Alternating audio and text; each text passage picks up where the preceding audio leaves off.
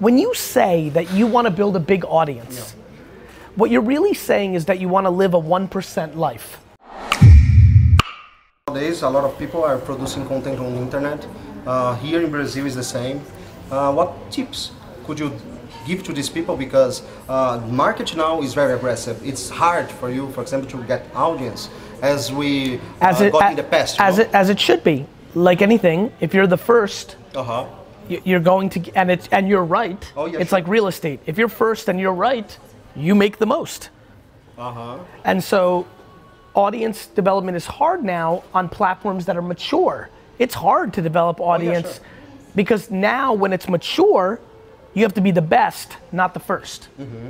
And most people aren't the best or in the top 5%. Today, somebody in, you know, in southern Brazil can start an Instagram account and in a year be number 1 Oh, yeah, sure. but she or he has to be tremendous.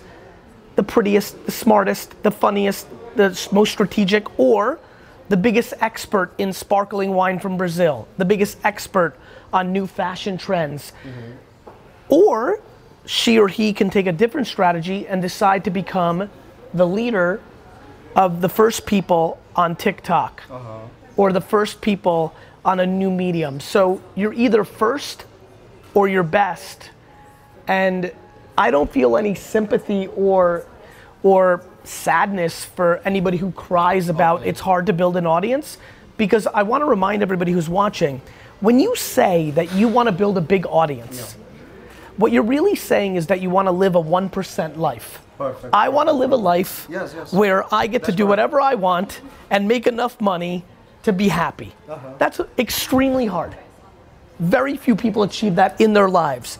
So I think the audacity to want to be an influencer Mm-hmm. or a content producer who makes a living off of that, I think people need to be reminded it's not so easy. It's Uh-huh. not supposed to be easy. Wait, wait to Instagram starts to decline. You know how many people, you know, maybe four or five years ago, a lot of the marketers will remember Facebook pages stopped getting as many people seeing it Yes, organically. it. And everybody cried. But that was a lot of business people. Mm-hmm. Instagram is almost everybody. Oh, yeah, sure.